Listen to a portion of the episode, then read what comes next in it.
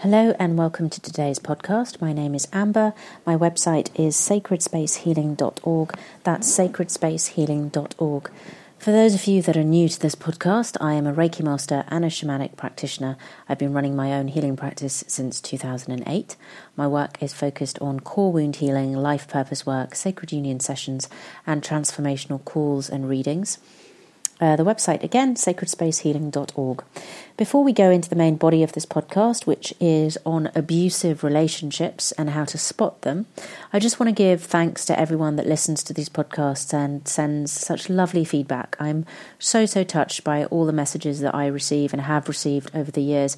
I always try to respond to as many of them as possible personally um, as I can. But it, just know that if I haven't got round to responding to you, it's not because I didn't read the message. It's probably because it got lost in my inbox or um, I just haven't had the time. Uh, but thank you. Some of you have asked how you can support the work, and I'm very grateful for that question. Um, you can, of course, support the work if you wish to by donating uh, via the website sacredspacehealing.org. There, if you press the home uh, button, and there'll be a drop down menu, and then there's a donations page. Just click on that, and there's a PayPal button that you can press and donate as little or as much as you wish to. All of these podcasts and video clips are created uh, and they're free of charge, so I don't I don't charge subscription fees or anything like that. They take a lot of time and energy to create. Absolutely, they really do. Um, and uh, I, I give of that freely to reach as many people as possible. But of course, all donations will go back into the work, and it just means I can reach more people, create more podcasts, host on different servers, um, and and spread the message, spread the word. You know, so if you believe in the work and you want to gift this work to more people, really the best way to do that is by making a donation, if you feel so called. But all your support is gratefully received. So today's podcast is about abusive relationships and how we can spot them. And I suppose by abusive relationships, you know, I'm referring more to kind of mental and spiritual and emotional abuse um, because I feel that most of us have a pretty good, hopefully, eye for what is a, an abusive physical relationship. But let's see what you know comes through in the mix of what I'm going to share. As some of you know that have been following these podcasts for a while, I don't plan the podcast. I don't write out a script. Um, I don't have a pad in front of me that I'm sort of ticking points off. I just kind of open the space and see what needs to present itself, you know, what needs to be revealed. So it's very much as if we were in a room together, we were having a one to one session, and we were in circle together. I like keeping it free, but it does mean that I can sometimes go off on a tangent. Um, but I do believe all the information that comes through is really relevant for the time and needs to be shared and needs to be aired. So let's see. Um, I've been reading a lot recently, um, mainly in social media, but you know, it's just been sort of coming up into into my view about narcissistic relationships, narcissism, gaslighting, terms like that. And I, I never really knew what these terms meant. You know, I never really read books on narcissism or um, like you know psychopathic relationships or anything like that sociopaths like i never really understood these terms to be honest I certainly understood um, borderline personality disorder. You know, that was something that I've I've uh, I've experienced through my associations with people who have this uh, illness. So I know what some of the signs are for that that kind of erratic behavior. And narcissism appears to be part of that, you know, part of that kind of strange behavior, if you like. But um, I never knew that there was a term for certain ways of being that feel quite painful to be at the receiving end of. So I'm not going to give you a definition of narcissism because I don't have it really. I'm not a psychologist and I, I don't feel that it's my area of expertise. But I do know that some of the things that come up around narcissism and narcissistic relationships do sound pretty abusive. And for me, they're really good. Um, red flags about what is an abusive relationship and when are we having our power taken away from us or siphoned away from us. So, one of the first things I'm going to flag up is um, lack of consistency. So, by lack of consistency, I mean someone who blows hot and cold with you. So, this could be a friend, this could be a work colleague, it could be a partner, it could be someone that you're interested in. And um, what do I mean by that? So, I think what I mean by that is someone that, you know, one day is is love bombing you. You know, they're telling you how great you are and they're laughing at all your jokes and they're wanting to spend time with you and they're making plans for the future. You know, we're going to do this, we're going to do that. I can't wait to spend time with you to do this. And and, and it feels like you are on cloud 9999 with them. You know, you're having the best time. And then you see them the next day and it's a complete change of personality. So I don't mean that, you know, the next day they could be having a bad day or they're tired or something's happened in their life. I don't mean that. I mean that it's a complete change. It's as if you never had those conversations. So you might bring up the thing that you talked about the day before, or you remember that that project that we said we'd work on together, or do you remember that conversation we had about traveling to this place? And they just cut you dead. They don't want to know, they don't want to go there. It's as if you never had that conversation the day before. It's as if you never had that closeness.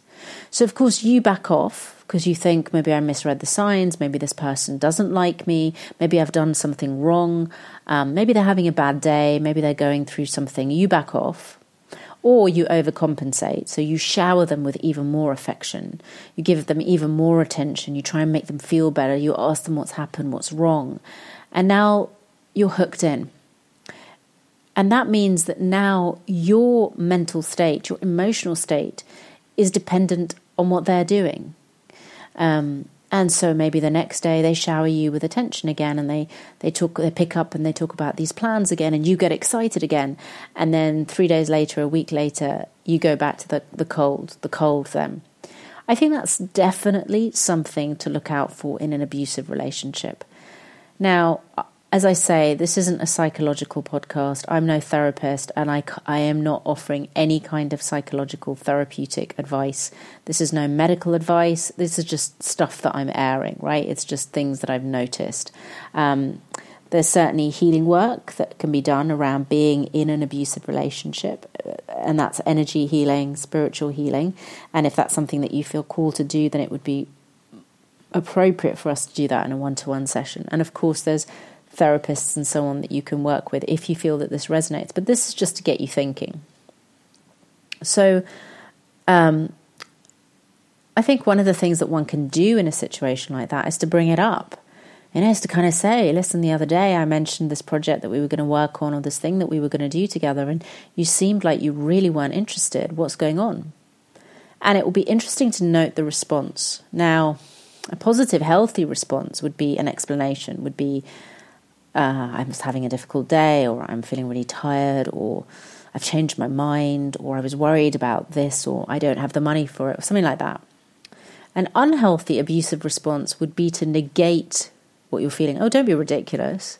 Nothing's changed. You're just being too sensitive, or you're pushing it, or you're making me feel guilty. You're cornering me. It would be something that makes you feel like you've done something terribly wrong now, obviously, if you have done something terribly wrong, you know, if you've shouted and screamed at them or you've abused them in some way, then maybe you deserve to get that response. But I'm saying if you have a reasoned discussion with this person and they turn around and make you out to be the bad guy in some way, I think that's a really good red flag for this being an unhealthy relationship.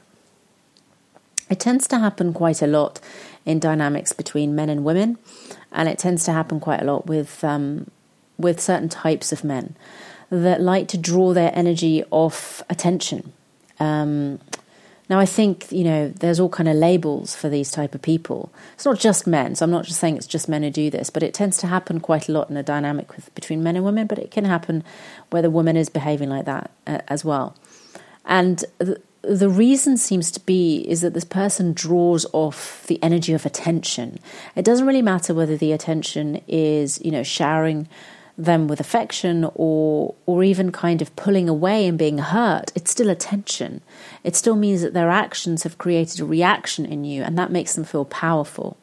The initial kind of love bombing phase of showering you with affection and telling you how amazing you are is to get you in their auric field, is to kind of get you loved up, is to get you thinking they're amazing. And then that love is taken away from you. And now you're left feeling empty and starved in some way because you were love bombed. You were kind of drenched in this love and now it's taken away. And now you want it and now you feel almost addicted and now they have power over you. Now, a healthy relationship in comparison is where there is a level of, there's like a baseline. There's a baseline of how you communicate with each other. there's a baseline of the way you interact with each other, and there's a baseline of the kind of the temperature of your relationship. And it doesn't massively change. It may fluctuate from day to day because of things that happen in your lives or experiences that you might be having individually or collectively, but it doesn't massively change. And so that's the thing to look out for. I often think that the thing to look out for is um, how easy a connection feels. If it starts to feel dramatic, if it starts to feel chaotic, if it starts to feel painful, it's a really good indicator that this isn't a massively healthy relationship to be in. Unfortunately, I think what tends to happen is that people that have experienced levels of trauma in their lives are often drawn to these kind of chaotic relationships because they feel so familiar. If they've experienced trauma in childhood or traumatic um, relationships later on in life, you know, these kind of dynamics feel really familiar. So, being given affection and then having affection taken away can feel a very familiar state to be in. Um, so, these kind of dynamics tend to happen a lot more with people who've experienced trauma. And therefore, if you feel that you're one of those people that has a history of trauma, it's really important to be careful of these kind of dynamics where it feels familiar but painful. Because chances are it's feeling familiar and painful because it reminds you of a painful experience in your past. The next thing to look out for is shaming or ridicule at your expense. So, this is, you know, betraying a secret that you may have told them in confidence. This is shaming you in front of your peers or a group of people. This is humiliating you for your life choices, ridiculing you in some way for something deeply personal. Um, I remember probably not the first time I ever experienced it, but it's probably one of the most kind of strikingly violent ways in which I experienced this was at university. Um, I had a flatmate that I was sharing digs with, sharing a room with. And um, she pretty much, you know, knew everything about me. I mean, I thought we were soul sisters, you know, I thought this was my best friend. So she knew a lot of stuff about me. And um, I did a lot of drama when I was at university. I was really heavily part of the acting scene. And I, I did pretty well on it, you know. I got, I got good reviews and I was well received. And you know, I, I, I was a I was a little f- I was a big fish in a little pond. You know, I felt like I I had some level of notoriety at university for my talents, and I felt appreciated. And it was the first time in my life that I actually felt genuinely appreciated for my creativity because I'd never really had that when I was a child and when I was growing up. Uh, I, I never really felt that my creativity was appreciated. So it was a big deal for me and um, we were at a, a, a, party, if you like. It was a drinks evening, and it was a drinks evening for um, for for like our tutors or something like that. So it was kind of like a work thing. Like our tutors had invited us to this. This it was all very formal, and we're all there saying the right thing and and trying to make a good impression. And I'm standing around in circle with I mean, I think they were people that were they were students that were also on the same course as me, but they were at different colleges, or maybe they were older than me, and they'd heard about me. They'd sort of seen me in the local um, university newspaper. I'd got a five star review for a show I was in, and they'd they'd heard about me, so they were saying really nice things. They were saying, "Oh, I've heard about your acting work. I've heard that you're you're really good," or something like that. And this friend piped up and. Um, and said something really damning about how I was shit, basically. I mean, I'm using that word because that's the word she used. Something about how um, I wasn't all that great and my work was really shit. And that if they lived with me, they would have a better idea of how shit I was. I mean, it was, it was something really hurtful. And I was so stunned by it that I sort of went into freeze mode. But what kind of woke me out of freeze mode was the expression on everyone else's face. Like they were shocked that she'd said this thing. And everyone tried to kind of brush over, you know, brush over it and change the conversation. And actually, the people that were standing around talking to us just moved away. I mean, they were that embarrassed by what she said because it was such an explosively horrible thing to say. And I felt so shamed by her, so ridiculed. And it was my first indicator that this person wasn't my friend that this was not a healthy relationship, that this was abusive. And it continued, you know, she, she continued to shame me in front of people about some very personal things that I'd sh- shared with her. And, uh, you know, eventually I had to move out of the flat that I was sharing with her because it was just such a toxic relationship. But it was masquerading as a friendship. And I remember saying to her, you know, you said that thing at the party and it was really hurtful and why did you say that to me? And of course, she was very apologetic, and she said that oh, she didn't she didn't want to upset me, and maybe I was being too sensitive, and she was very proud of me, and all this kind of stuff. And so I thought it would change, and then the next time we were in a social situation, she did exactly the same thing to me.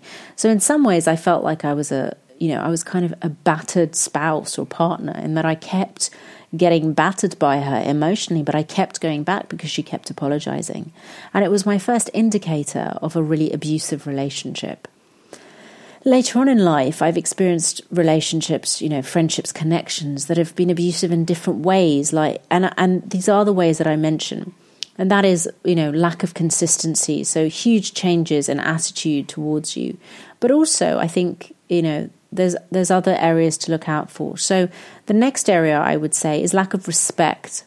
And that's lack of respect for what you do, but also your time, your home, your energy. So if someone is disparaging your job or where you live or how you live or your life choices, how you dress, what you look like, chances are this is a pretty abusive relationship. Like this isn't love. This isn't this isn't love. It's not it's not compassion, it's not kind.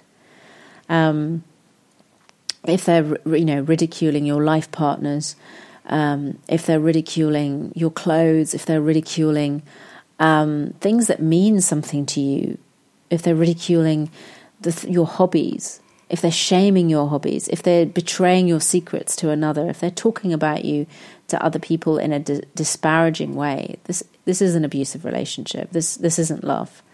Um, and often we accept those things because it's banter, because it's fun. And of course, you know, in friendships and relationships, we have to be able to not take ourselves too seriously and have a laugh at ourselves. But I think we feel the energetic resonance between having a laugh at ourselves and actually being shamed or judged or ridiculed or humiliated. I feel in a healthy connection, um, we're supported. We feel supported. We feel celebrated. Um, we feel elevated. Um, so look out for those little comments that feel like daggers, that feel like darts, that feel really painful. I was at a spoken word night once, and um, I was performing a piece, and it was a, it was in a well known venue, and I was really nervous about getting up there with all these pros. You know, I was so new at this; I'd only done like two other nights like this. I didn't. I was so nervous, and I had invited a friend of mine along for support and this friend was really supportive, you know, in the audience, taking fo- photos, and and it, you know, it was great. It was great to have that support. And then afterwards, we left the venue, and um, we were just, you know, kind of buzzing and talking about the lineup. And she turned to me and, and well, I think I said something like, "I can't believe I was on that stage. I can't believe I was on that stage with those people." And she turned to me and she said, "Yeah, you were definitely the the wild card, weren't you? You were definitely the one that they took a risk on." And the energy of that felt so cutting and so disparaging and so lacking in love and compassion. And it was sort of, it was a kind of um, just another example of this very bullying friendship that I had been in on and off for a while. And I'd stayed in this friendship because I really liked this person. I really felt for her. I knew that she had a lot of problems in her life and I I wanted to help her but I often was at the receiving end of her lack of satisfaction with her own life. Um, so that's the other thing to look out for is petty, jealous, nasty little comments that don't feel like they're loving. That can come from a family member, it can come from a partner, a work colleague, a friend. So look out for these comments because it's a really good indicator that this is not a healthy relationship. Definitely look out for loyalty you know, when things are bad, when you need help, when you're having a difficult time, is this person there for you? You know, is are they someone that you can pick up a phone to and say, "I need your help"? Um, would they would they get you out of a difficult situation? Um, would they defend you, or would they defend your attacker? You know, would they defend the person that hurt you? Um, and there is space in our life for all kinds of connections, including connections that aren't about, you know, being able to speak to someone at five o'clock in the morning if you need help. But it's for you to decide what kind of connections you want in your life. So look out for that, question that. Is this someone who is happy for you when things go well, or do they start to feel threatened and jealous in some way? Do they feel happier and more secure when things are going bad in your life? So, you know, the kind of the the typical is that you you meet someone and you're in a new relationship and your friend or your family member gets really jealous they get really negative. They don't want you to meet someone because they don't want to lose you. They like having you around. So, are they supportive of you moving on in your life, of you getting that job, that promotion, that partner, of you, you know, starting a family, buying that home, or are they trying to keep you boxed into a certain way of being because it makes them feel better about themselves? Do you feel drained around this person? Do you feel unsure and anxious around this person? Do you feel um, as if you have to hold on to this person? Do you feel that you don't trust that they're going to be your friend or your partner or they're not going to have your back? Um, does this person make you feel needy? Does this person make you feel empty? All of these are really good indications that this relationship is not healthy. This is a really in depth area, and I'm just touching on it. I'm giving examples from my life. I'm kind of putting suggestions out there to just spark some kind of questioning. If you feel that there are relationships like this in your life, it's a really good idea to journal around them and things that you feel. And if you notice a pattern that this is happening in a number of relationships, then it's a really good indicator that there's a core wound somewhere that needs healing. And um, and I would I would suggest that you get that wound tended to, because until you do, you'll still be resonating at that frequency that attracts these people into your life, and you'll still be allowing them into your life. The website again is sacredspacehealing.org. That's sacredspacehealing.org. Until the next time, so it is, and so it shall be.